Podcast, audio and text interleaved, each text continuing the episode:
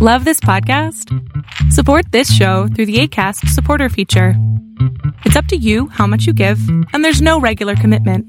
Just click the link in the show description to support now. Quality sleep is essential. That's why the Sleep Number Smart Bed is designed for your ever evolving sleep needs. Need a bed that's firmer or softer on either side? Helps you sleep at a comfortable temperature? Sleep Number Smart Beds let you individualize your comfort so you sleep better together. JD Power ranks Sleep Number number 1 in customer satisfaction with mattresses purchased in-store. And now, save 50% on the Sleep Number limited edition Smart Bed for a limited time. For JD Power 2023 award information, visit jdpower.com/awards. Only at a Sleep Number store or sleepnumber.com. Here's a cool fact a crocodile can't stick out its tongue. Another cool fact you can get short term health insurance for a month or just under a year in some states. United Healthcare short term insurance plans are designed for people who are between jobs, coming off their parents' plan, or turning a side hustle into a full time gig. Underwritten by Golden Rule Insurance Company, they offer flexible, budget friendly coverage with access to a nationwide network of doctors and hospitals. Get more cool facts about United Healthcare short term plans at uh1.com.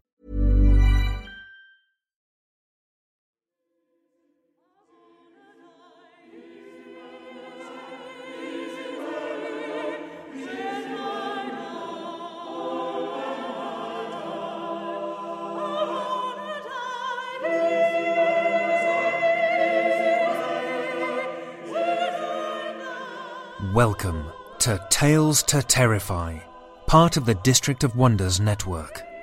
Featuring Starship Sofa and far fetched fables, everyone has a story in the District of Wonders. Come and find yours.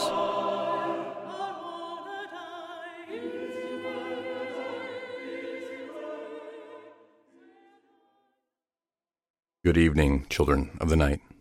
I've got some good news for you writers. August, we're opening up submissions. There are two things I wanted to mention to you writers and aspiring writers. First, we've made a few tweaks to our submission guidelines. Some of the changes are making it quite clear that we welcome writers of all backgrounds. To some, our drive for inclusion might make it sound like we're incredibly liberal friendly and that's all we want. I disagree. If you're an author and you are conservative in your country's political landscape, one of our Republican listeners here in America, for example, we want to hear your stories too. When we say that we are open to authors of all backgrounds, we mean it. If you're an anarchist or a fascist, if you can write a good story, we'll pay you a bit of money for it and get it aired. We've also added a few notes on things that we're not looking for. Stories that include hate against any group for any reason without meaningful repercussions are probably going to get a pass from whoever reads that story. And if your bad guy is something that we've heard and heard and heard before, we're probably going to take a pass on that story too. It'll be added to the submission guidelines, which are likely already posted by the time you're hearing this. The second part of things I wanted to talk about with submissions is that we are proud to continue our tradition of accepting submissions that have not been published anywhere else.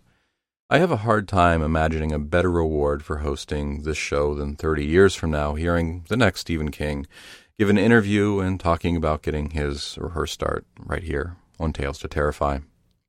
I've spoken before about how when we pass on stories, they fall into three categories. The first is a good story that just won't really work as a podcast episode. Typically, this means that the story has a large cast of characters with speaking parts. Our currently volunteer narrators are typically shy from taking a story that requires them to have lots of voices to keep track of. The second group are stories that don't fit the genre. I've ruminated over what is horror and what isn't at length, so I won't revisit it here again at the moment but we do get a good number of submissions that are dark fantasy, thrillers, or murder mysteries. Close, but no cigar. The third group are stories that are not up to the quality that Tales to Terrify asks for. And this group of submissions have several degrees inside of it, including writers that just need to practice their craft and polish their writing a bit more, and that's all. The staff at Tales of Terrify turned down more submissions than we accept by a big margin. I'd like to speak to that sliver of aspiring writers who just didn't make that cut. The writers who put their heart into it but just need to polish their craft a bit more. Dave Grohl had an interview on Sam Jones's show Off Camera. He said, You don't have to stand in line at the song contest on TV to become a fucking popular musician. I'm going to say the same thing to you. This is 2017, and the gatekeepers are vanishing. Self publishing is on the rise. Digital distribution platforms like Amazon or Barnes and Noble, to name two big ones, are more and more accessible every year. If you submit your story to Tales to Terrify and we turn you down, if you're passionate about writing, keep at it. Any professional published author will tell you that they didn't get their book published the first time that they submitted it for review, except for this couple of authors that did. There's are always outliers. If there would be a second greatest reward for hosting the show is 20 or 30 years from now hearing the next Stephen King give an interview and saying that they submitted their first story to Tales to Terrify. We rejected them, but they said, fuck Stephen Kilpatrick, Tales to Terrify, the District of Wonders I'm going to write anyway because I love it. We'll see you in August. Let's hear some fiction.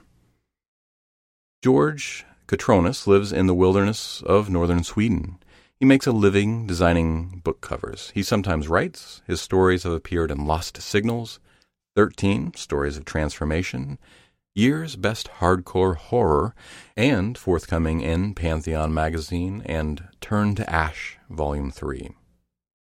So, this is the part right before I tell you that the link to George's website is in the show notes, and then we move on to the story. But I'd like to add emphasis to checking out the website. The man makes book covers and he makes them out of first rate madness. I might write a book just to make it fit one of his covers.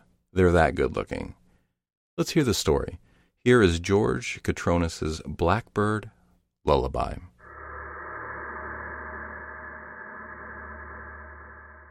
And he asked him, What is thy name? And he answered, saying, My name is Legion for we are many. Gospel of Mark 5 9. I'm lying in bed alone. My arm extends over the side of the bed, wrist resting on the night table. I move my fingers, and I can feel the tendons in my arm pulling them like puppets on a string. My middle and last finger are stripped of flesh down to the second knuckle, leaving the bone visible. The blackbird makes two small jumps and comes closer, disturbed by my sudden movement. I stop moving and it starts to peck at my flesh again. I watch it for a while. There is no pain. When I get bored, I shoo it away, and it takes flight across the room to join its murder. His buddies are everywhere in the room, perched on furniture and lamps. They seem to be waiting for something. The bed is full of trash, pieces of fabric and twigs, plastic bottle caps and paper. The blackbirds have turned it into a nest. I get up and I find myself bleeding from several different places on my body. They've been eating me in my sleep again. My clothes are stained with blood and full of holes. Most of the blood is old because I haven't changed in a week. All my shirts have holes now. In the bathroom, I wrap my fingers with gauze, trying to make them look even, as if there's still meat underneath the white cloth. I consider using some antiseptic, but don't see the point. I throw the bottle in the trash bin. I catch a glimpse of myself in the mirror, gaunt, tired, broken. There are black circles around my eyes, my lips are dried and split, my face swollen and puffy. One of the blackbirds took out a small piece of flesh right under my eye. The blood runs down the side of my face like the streak of a red tear. I wash up and put on a clean shirt. I feel almost human again. I look at my watch. I'm going to be late. Out on the street, people avoid me. Little girls clutch their father's hands and hide their faces. They cry. I guess the clean clothes didn't help. Head down, hood up, I try to look more like a thug, a guy you shouldn't mess with instead of the monster I really am. It seems to work better. In the subway, a blackbird finds its way to me. It watches from the seat across from me, like it's the most normal thing in the world.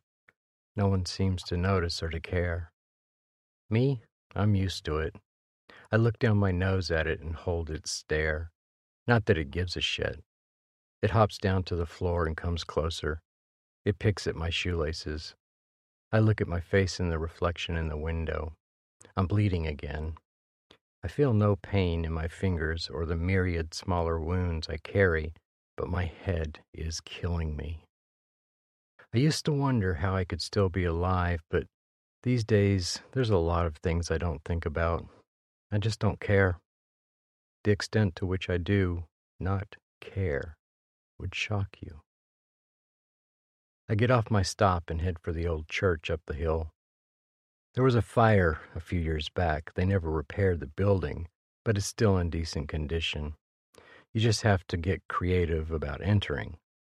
Around the back, where the fence put up by the city has a human sized hole in it, I enter the churchyard. One of the doors, the one closest to the fence, is unlocked. When it's not, the key is behind one of the loose bricks in the wall beside it. Inside, Meg and Jonathan are already waiting. Meg is a tall woman, thin, used to be pretty. She's wearing a summer dress that's two sizes larger than it should be. I suspect it used to fit her once. One of her nipples is showing, but she's too out of it to notice. Her dead eyes stare straight ahead. She doesn't see me. Jonathan is holding her hand. He turns his head to me when I come in, but then turns to her again. They met here two years ago. Meg is near the end now. Jonathan's still going strong. Two blackbirds fly in from the broken window and land on the rubble strewn about the church. Most of the roof is gone, but the little corner we have set up here stays dry, even when it rains. Winters are tough. Then again, we rarely meet like this. Usually it's just desperate phone calls in the middle of the night and unexpected visits. A circle of pews stands in the middle of all the trash and junk. I take my seat across from the couple and say nothing. Welcome to Damned Anonymous, living with things that are killing you from the inside. Getting well, not really, we're just dying together. Our little support group when Meg first started growing tumors that got up and walked around in the night, she figured a support group for cancer survivors wasn't going to be that helpful. When Jonathan woke up to find himself chewing on his little daughter's arm, Alcoholics Anonymous just wasn't an option for him anymore. But they tried, and in those endless support group meetings, we found each other. Maybe it was the desperation that we saw in each other's eyes the fear of something worse than death, which we recognized. Meg found me in a depression support group. I was saying I feel empty, numb, dead inside. After the meeting over stale coffee and even staler donuts, she came over and said, You're not really afraid you're going to kill yourself, are you? You're here for something else. Maybe she saw the birds perched on the windowsill. Maybe she noticed the bloodstains so we started our own group. A few of us sometimes visit AA and other groups like that. We recruit the demonically possessed. Brennan walks in and takes me out of my little trip down memory lane. He's looking a bit better than last time. It probably means he fed again. One of those hookers downtown didn't wake up today, and right now she's floating in the river, face down in the water, bloated like a balloon. If she's lucky, some poor fisherman is going to snag her in his nets, and she'll get a burial. He looks ashamed, but in this little crowd, no one gives a fuck if he's ate some girl's heart and dumped her over the bridge. We're too involved in our own misery. I wave to him and he sits down. The room slowly fills up with the rest of the monsters, and the stench gets progressively worse. The blackbirds have flooded the church, but they're quiet today, so I'm not going to get in trouble with Jennifer, our group leader. Jennifer has a mouth full of razor sharp teeth, each one filed to a point. When she cries, she cries blood. A Catholic, she tried to get an exorcism a year ago. It didn't work. I think I read in the papers about two priests missing around the same time. I'm pretty sure she killed them, but she says she didn't. She looks like she's been crying. Today, there's a new girl.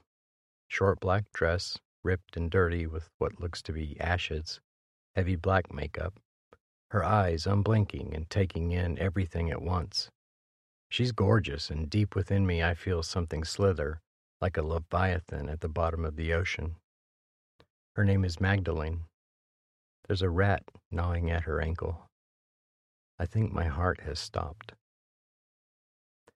We go around the circle, telling our story for the umpteenth time, pouring salt on our wounds again to try and center ourselves, get in touch with the reality of our situation, understand and accept what we can't change. When it's Brennan's turn, he confirms my suspicions. I fed again. I couldn't help it. I was looking at my wife and thinking about eating her heart. I had to do something. He pauses and looks at the floor between his legs.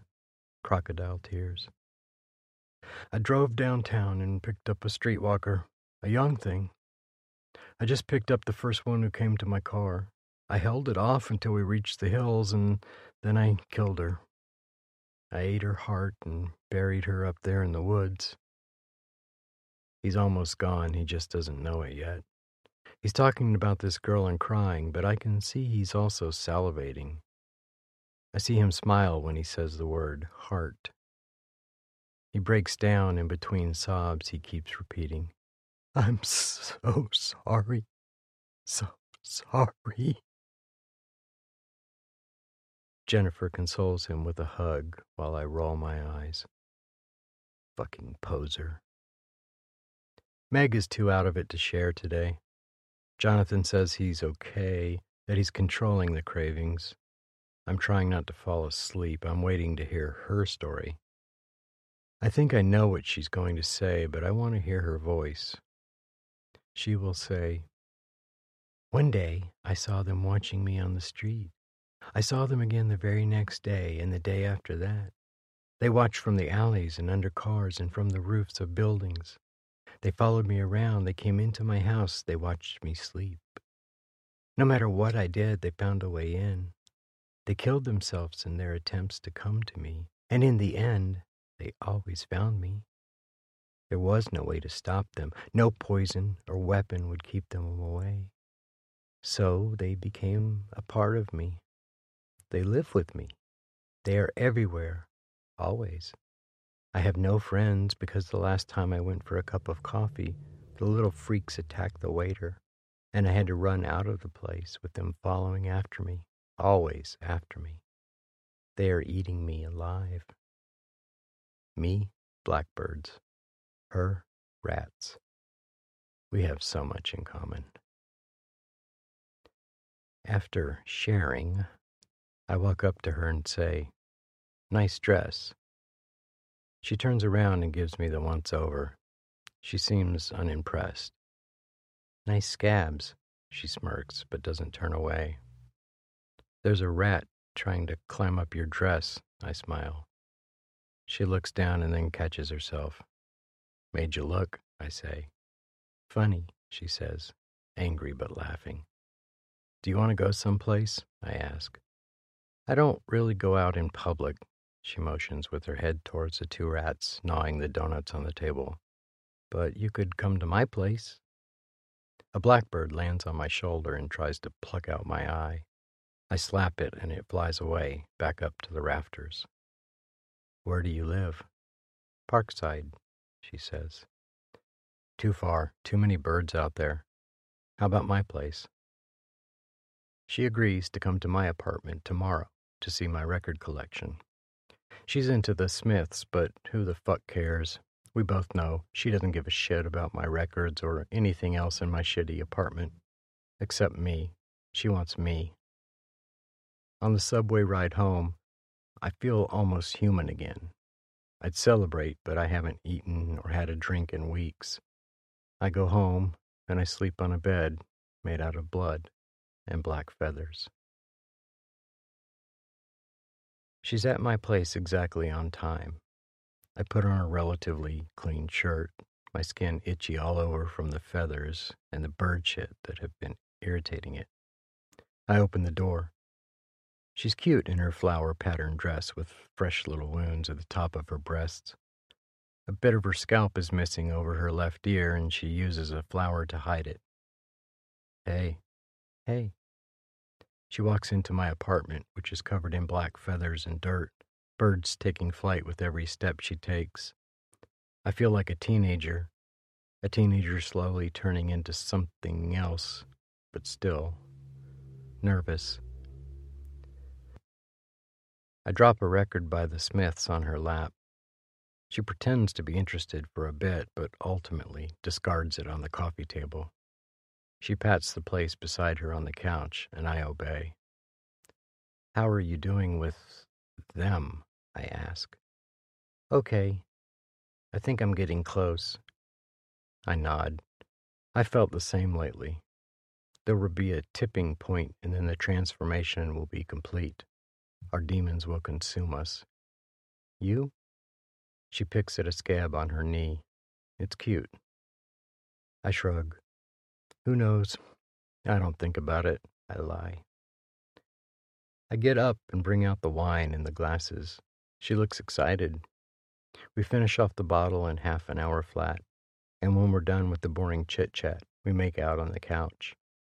Our wounds open, and we bleed into each other, feathers and coarse brown hair sticking to our bodies. It's painful and awkward, and sometimes I feel like I will faint from the blood loss. But there are moments when I forget that my body is rotting and my heart is dead and hell is waiting for me.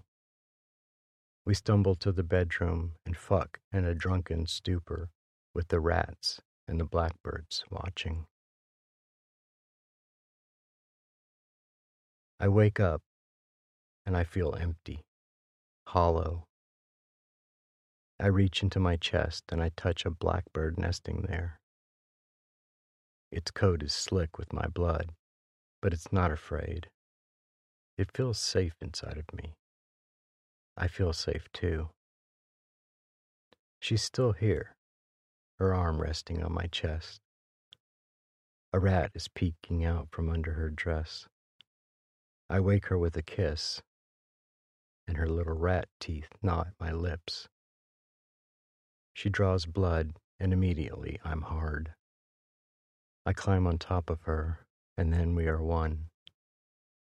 The blackbirds and the rats are clawing and biting, and we flow into one another, and as monsters, we are reborn.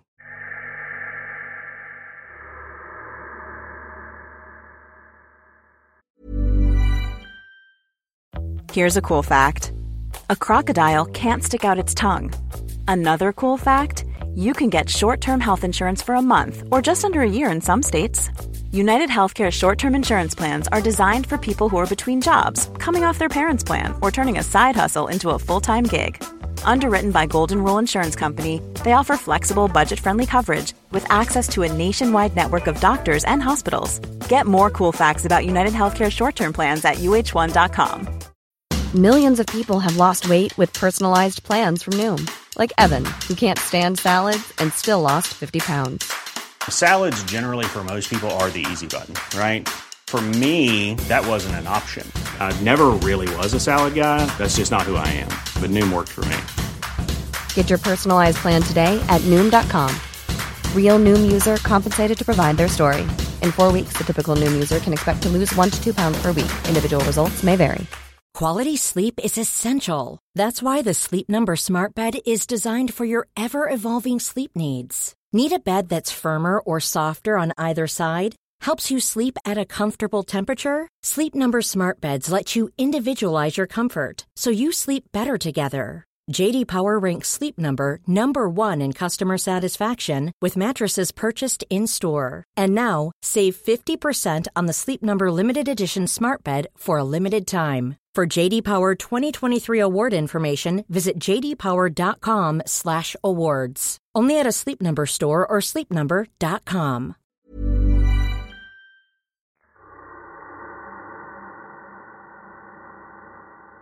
That was George Cotronis's Blackbird Lullaby as read by Matthew Staton. Matthew Staton lives in Chicago and spends his time recording and mixing bands, playing guitar in his own band, and arguing with Rancid the Cat. He would love to narrate books or podcasts for you. Contact him at myvoiceinmyhead at gmail.com. Link will be in the show notes. Thank you, Matthew.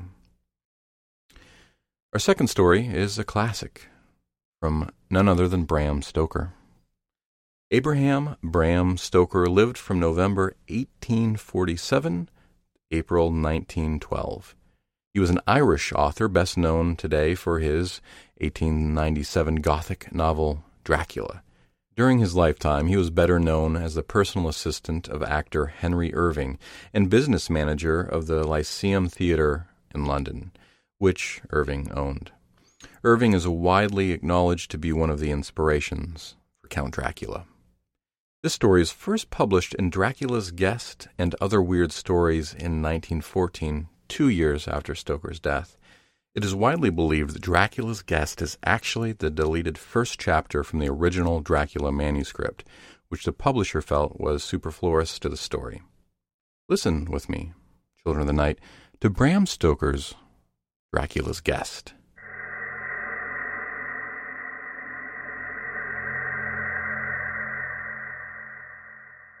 When we started for our drive, the sun was shining brightly on Munich, and the air was full of the joyousness of early summer. Just as we were about to depart, Herr Delbrück, the maitre d'hotel of the Quatre Saisons, where I was staying, came down bareheaded to the carriage, and, after wishing me a pleasant drive, said to the coachman, still holding his hand on the carriage door, Remember, you are back by nightfall. The sky looks bright, but there is a shiver in the north wind that says there may be a sudden storm. But I am sure you will not be late. Here he smiled and added, For you know what night it is. Johann answered with an emphatic, Ja, mein Herr, and, touching his hat, drove off quickly. When we had cleared the town, I said, after signaling him to stop, Tell me, Johann, what is tonight? He crossed himself as he answered laconically, Walpurgisnacht. Then he took out his watch, a great old-fashioned German silver thing as big as a turnip, and looked at it, with his eyebrows gathered together and a little impatient shrug of his shoulders.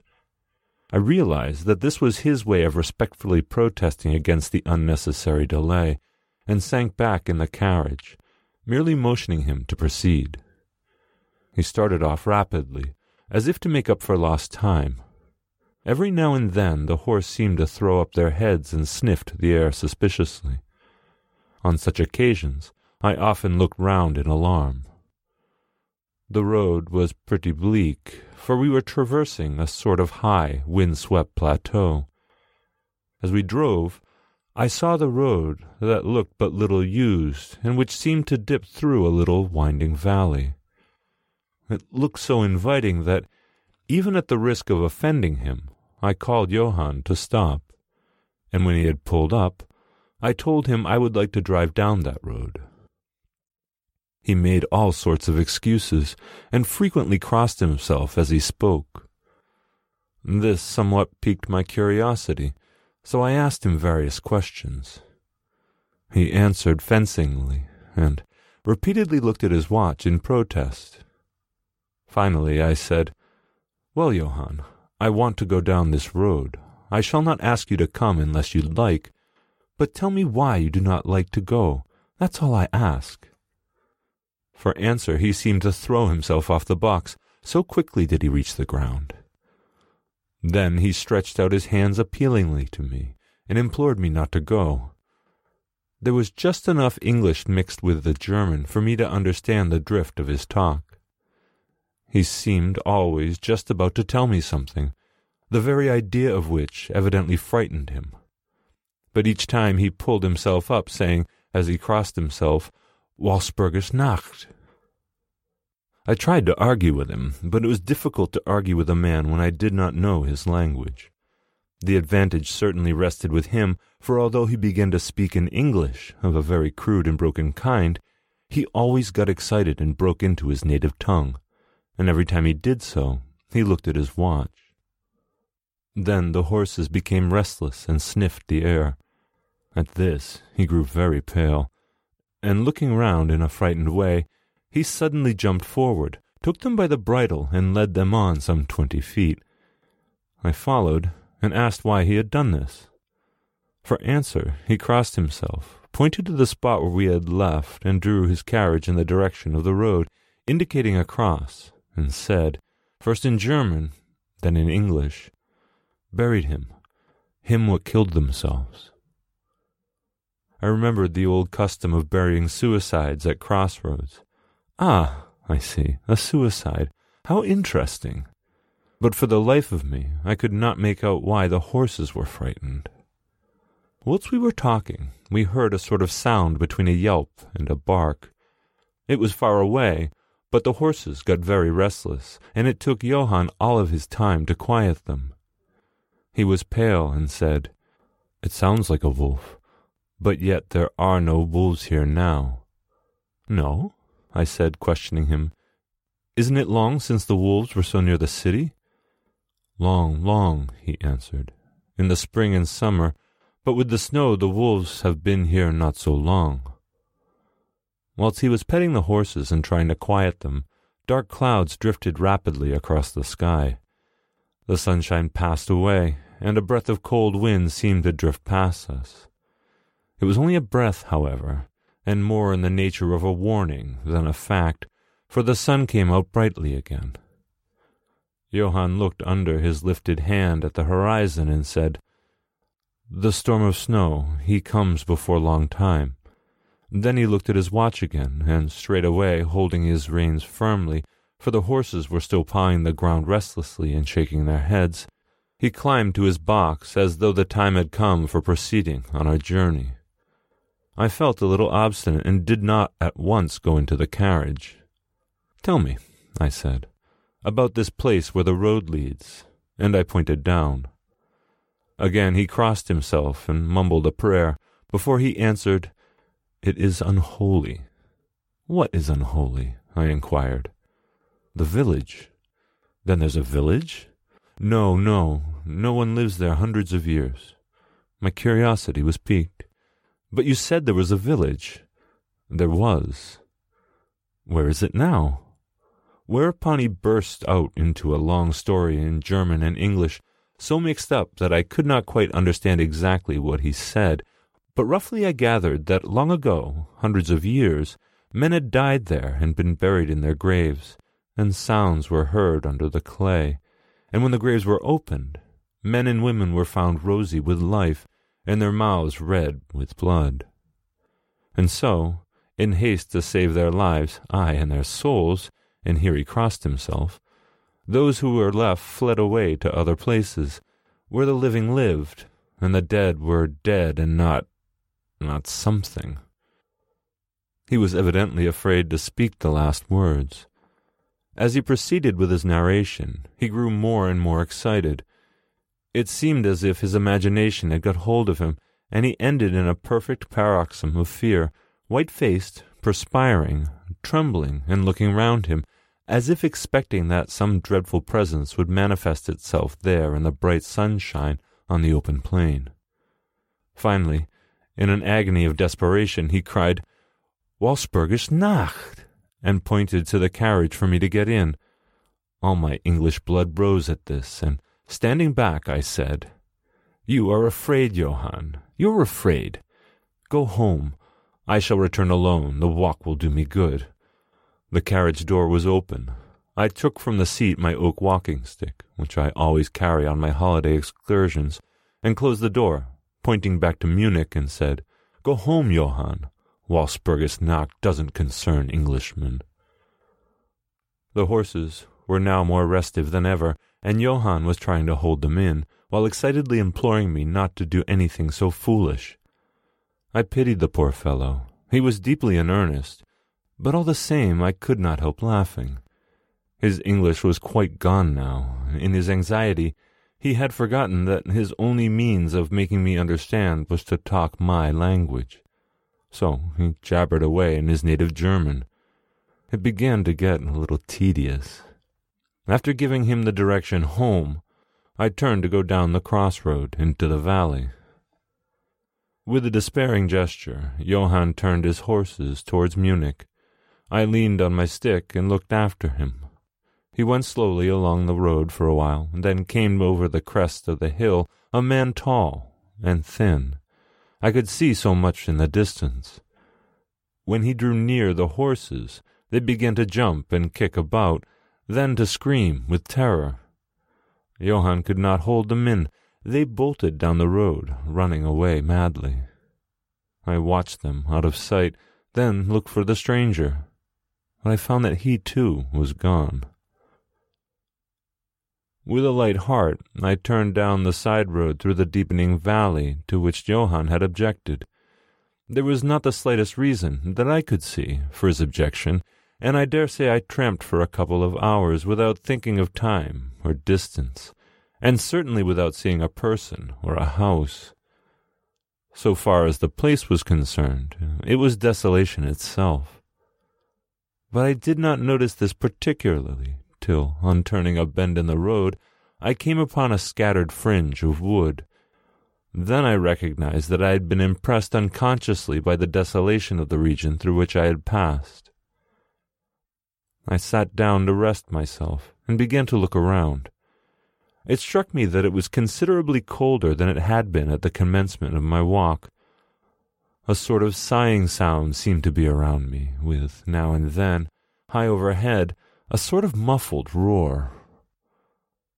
Looking upwards, I noticed that the gray, thick clouds were drifting rapidly across the sky from north to south at great height. There were signs of coming storm in some lofty stratum of the air. I was a little chilly, and, thinking that it was the sitting still after the exercise of walking, I resumed my journey. The ground I passed over was now much more picturesque. There were no striking objects that the eye might single out, but in all there was a charm of beauty. I took little heed of time, and it was only when the deepening twilight forced itself upon me that I began to think of how I should find my way home. The brightness of the day had gone. The air was cold, and the drifting clouds high overhead more marked. They were accompanied by a sort of far-away rushing sound, through which seemed to come at intervals that mysterious cry which the driver had said came from a wolf. For a while I hesitated. I had said I would see the deserted village, so on I went, and presently came to a wide stretch of open country, shut in by hills all around. Their sides were covered with the trees which spread down into the plain, dotting, in clumps, the gentler slopes and hollows which showed here and there. I followed with my eye the winding road, and saw that it curved close to one of the densest of these clumps, and was lost behind it. As I looked, there came a cold shiver in the air, and the snow began to fall. I thought of the miles of bleak country I had passed, and then hurried to seek shelter of the wood in front. Darker and darker grew the sky, and faster and heavier fell the snow, till the earth before and around me was a glistening white carpet, the further edge of which was lost in misty vagueness. The road was here but crude, and when on the level its boundaries were not so marked as when it passed through the cuttings, and in a little while I found that I must have strayed from it, for I missed underfoot the hard surface, and my feet sank deeper in the grass and moss. Then the wind grew stronger and blew with ever increasing force, till I was fain to run before it. The air became icy cold, and in spite of my exercise I began to suffer.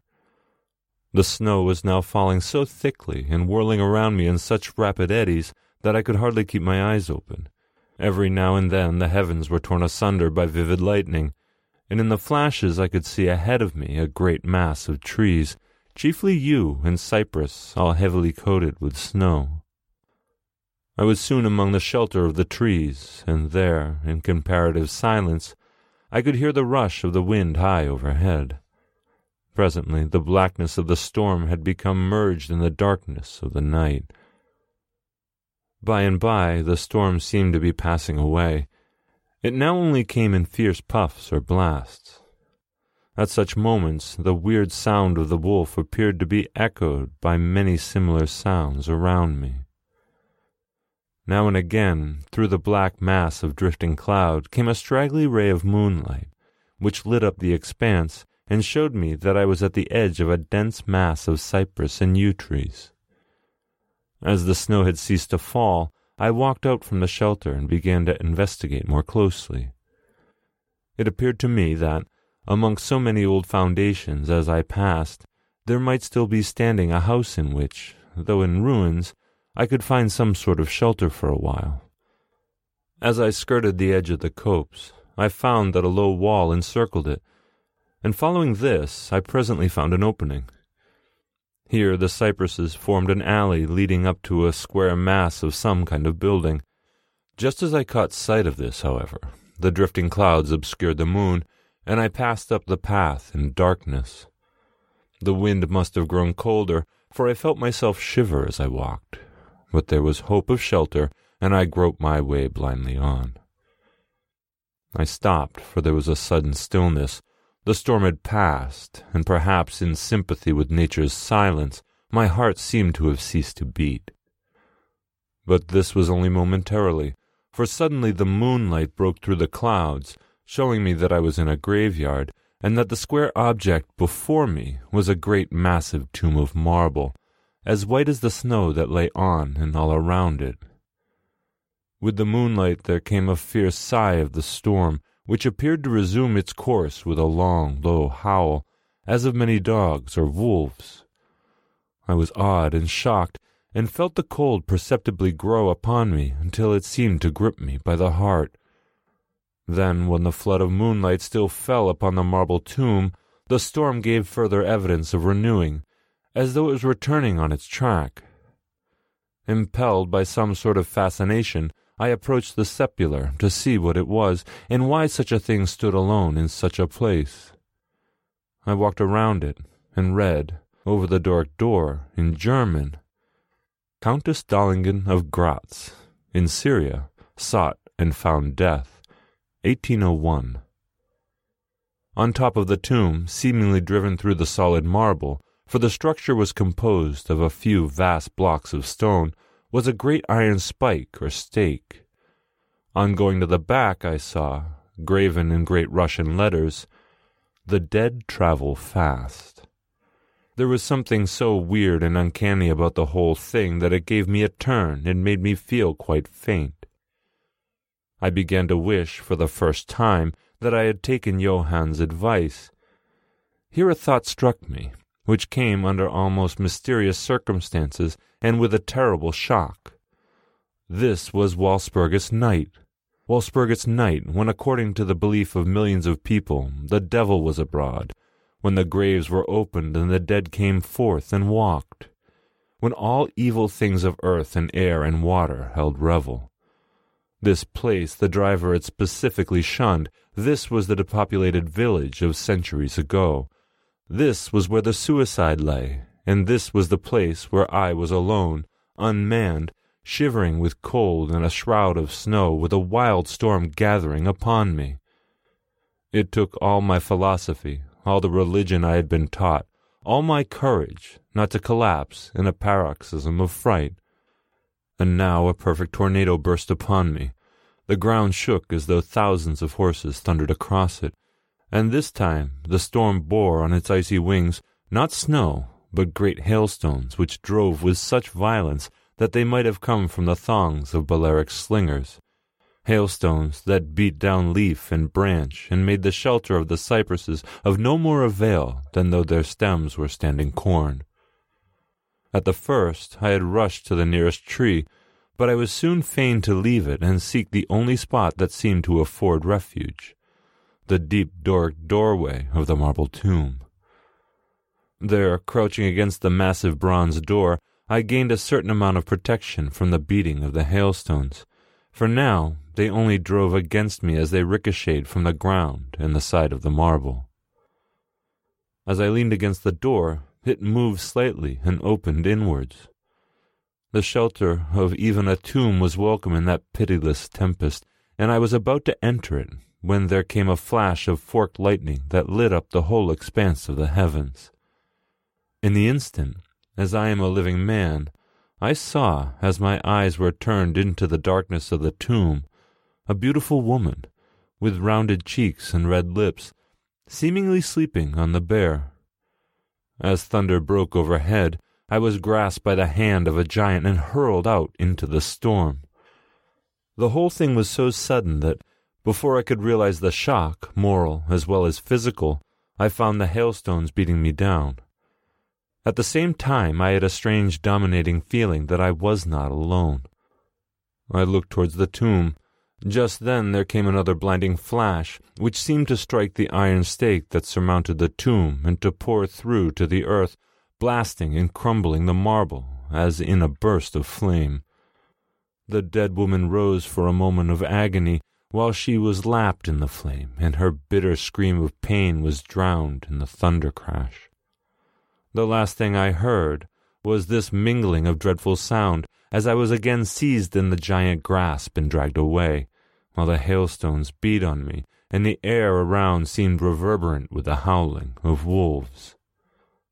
The last sight I remember was a vague, white, moving mass, as if all the graves around me had sent out the phantoms of their sheeted dead, and that they were closing in on me through the white cloudiness of the driving hail. Gradually, there came a sort of vague beginning of consciousness, then a sense of weariness that was dreadful. For a time I remembered nothing, but slowly my senses returned. My feet seemed positively racked with pain, yet I could not move them. They seemed to be numbed. There was an icy feeling at the back of my neck and all down my spine, and my ears, like my feet, were dead, yet in torment but there was in my breast a sense of warmth which was, by comparison, delicious. It was a nightmare, a physical nightmare, if one may use such an expression, for some heavy weight on my chest made it difficult to breathe.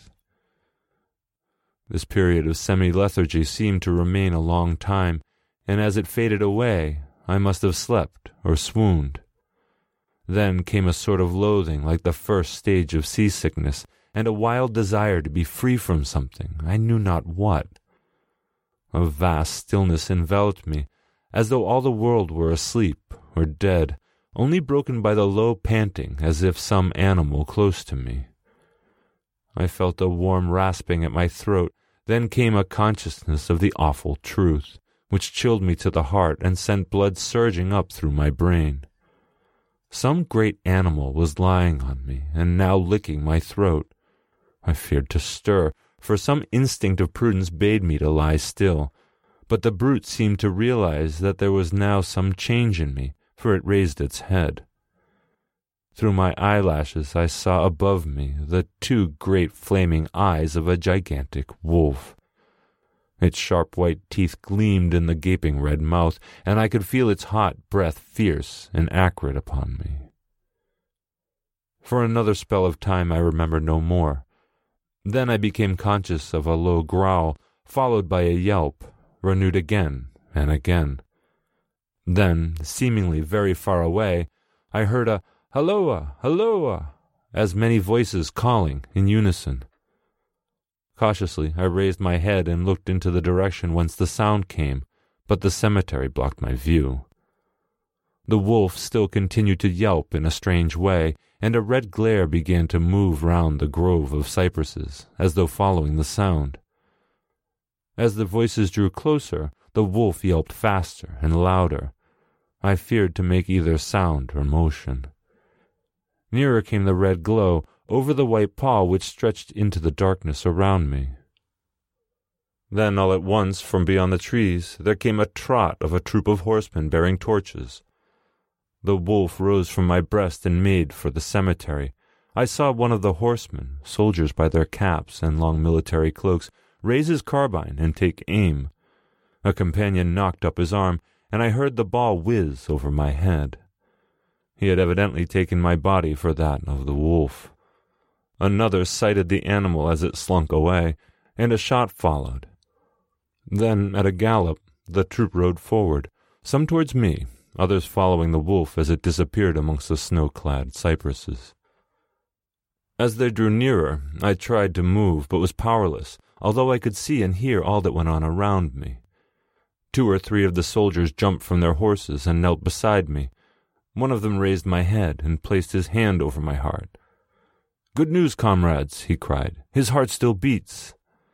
Then some brandy was poured down my throat. It put vigor into me, and I was able to open my eyes fully and look around. Lights and shadows were moving among the trees, and I heard men call to one another. They drew together, uttering frightened exclamations, and the lights flashed as the others came pouring out of the cemetery pell mell like men possessed. When the further ones came close to us, those who were around me asked them eagerly, Well, have you found him? The reply rang out hurriedly, No, no, come away, quick, this is no place to stay, and on this of all nights. What was it? was the question, asked in all manner of keys. The answer came variously and all indefinitely, as though the men were moved by some common impulse to speak, yet were restrained by some common fear from giving their thoughts. It, it indeed, gibbered one, whose wits had plainly given out for a moment. A wolf, and yet not a wolf, another put in shudderingly. No use trying for him without the sacred bullet, a third remarked in a more ordinary manner. Serves us right for coming out this night. Truly we have earned our thousand marks, were the ejaculations of a fourth. There was blood on the broken marble, another said after a pause. The lightning never brought that there. And for him, is he safe? Look at his throat. See, comrades, the wolf has been lying on him and keeping his blood warm. The officer looked at my throat and replied, He is all right, the skin is not pierced. What does it all mean? We should never have found him but for the yelping of the wolf. What became of it? asked the man who was holding up my head, and who seemed the least panic stricken of the party, for his hands were steady and without tremor. On his sleeve was the chevron of a petty officer. It went to its home, answered the man whose long face was pallid, and who actually shook with terror as he glanced around him fearfully. There are graves enough in here which it may lie. Come, comrades, come quickly. Let us leave this cursed spot. The officer raised me into a sitting posture as he uttered a word of command. Then several men placed me upon a horse. He sprang to the saddle behind me, took me in his arms, gave the word of advance, and turning our faces away from the cypresses, we rode away in swift military order. As yet my tongue refused its office, and I was perforce silent. I must have fallen asleep, for the next thing I remembered was finding myself standing up, supported by a soldier on each side of me. It was almost broad daylight, and to the north a red streak of sunlight was reflected, like a path of blood over the waste of snow. The officer was telling the men to say nothing of what they had seen, except that they had found an English stranger guarded by a large dog. Dog. That was no dog, cut in the man who had exhibited such fear. I think I know a wolf when I see one. The young officer answered calmly. I said, a dog. Dog, reiterated the other ironically. It was evident that his courage was rising with the sun, and pointing to me, he said, Look at his throat. Is that the work of a dog, master? I instinctively raised my hand to my throat, and as I touched it, cried out with pain. The men crowded round to look, some stooping down from their saddles, and again there came the calm voice of the young officer. A dog, I said. If aught else were said, we should only be laughed at. I was then mounted behind a trooper, and we rode on into the suburbs of Munich. Here we came across a stray carriage, into which I was lifted, and it was driven off to the Quatre Saisons, the young officer accompanying me, whilst the trooper followed with his horse, and the others rode off to their barracks. When we arrived, Herr Delbruck rushed so quickly down the steps to meet me that it was apparent that he had been watching within. Taking me by both hands, he solicitously led me in. The officer saluted me and was turning to withdraw when I recognized his purpose and insisted that he should come to my rooms. Over a glass of wine, I warmly thanked him and his brave comrades for saving me. He replied simply that he was more than glad, and that Herr Delbrück had, at the first, taken steps to make all the search party pleased, at which ambiguous utterance the maitre d' hotel smiled, while the officer pleaded duty and withdrew. But Herr Delbrück, I inquired, how and why was it that the soldiers searched for me? He shrugged his shoulders, as if in depreciation of his own deed, as he replied, I was so fortunate as to obtain leave from the commander of the regiment in which I serve to ask for volunteers. But how did you know I was lost? I asked. The driver came hither with the remains of his carriage, which had been upset when the horses ran away. But surely you would not send out a search party of soldiers merely on this account. Oh, no, he answered. But even before the coachman arrived, I had this telegram from the boyar whose guest you are and he took from his pocket a telegram which he handed to me, and I read, Bistritz, be careful of my guest. His safety is most precious to me. Should aught happen to him, or if he be missed, spare nothing to find him and ensure his safety. He is English, and therefore adventurous. There are often dangers from snow and wolves and night. Lose not a moment if you suspect harm to him. I answer your zeal with my fortune. Dracula. As I held the telegram in my hand, the room seemed to whirl around me, and if the attentive maitre d'hotel had not caught me, I think I should have fallen. There was something so strange in all of this, something so weird and impossible to imagine, that there grew on me a sense of my being in some way the sport of opposing forces, the mere vague idea of which seemed in a way to paralyze me. I was certainly under some form of mysterious protection. From a distant country had come, in the very nick of time, a message that took me out of the danger of snow sleep and the jaws of the wolf.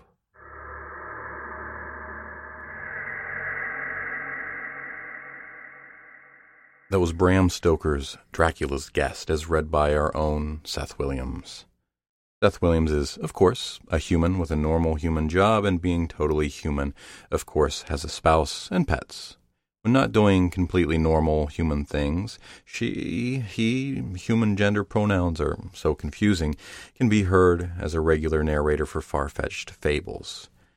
Z can also be found as both a narrator and associate editor here at Tales to Terrify.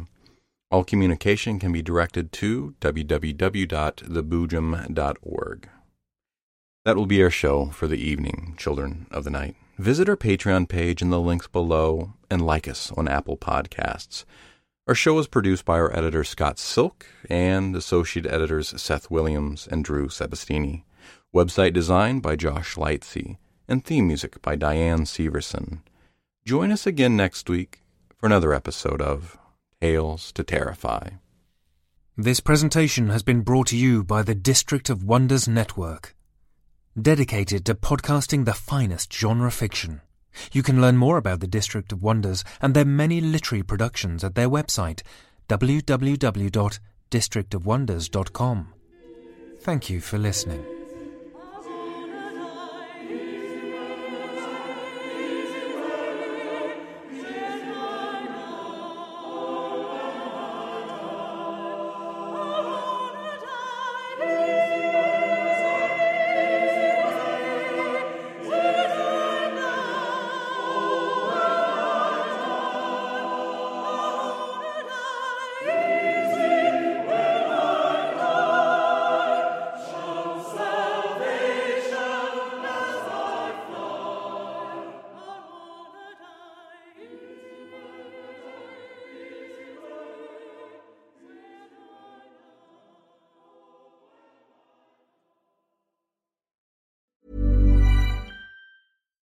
When we're on a budget, we still deserve nice things. Quince is a place to scoop up stunning high-end goods for 50 to 80% less than similar brands. They have buttery soft cashmere sweaters starting at $50, luxurious Italian leather bags, and so much more. Plus, Quince only works with factories that use safe, ethical, and responsible manufacturing. Get the high-end goods you'll love without the high price tag with Quince. Go to quince.com slash style for free shipping and 365-day returns.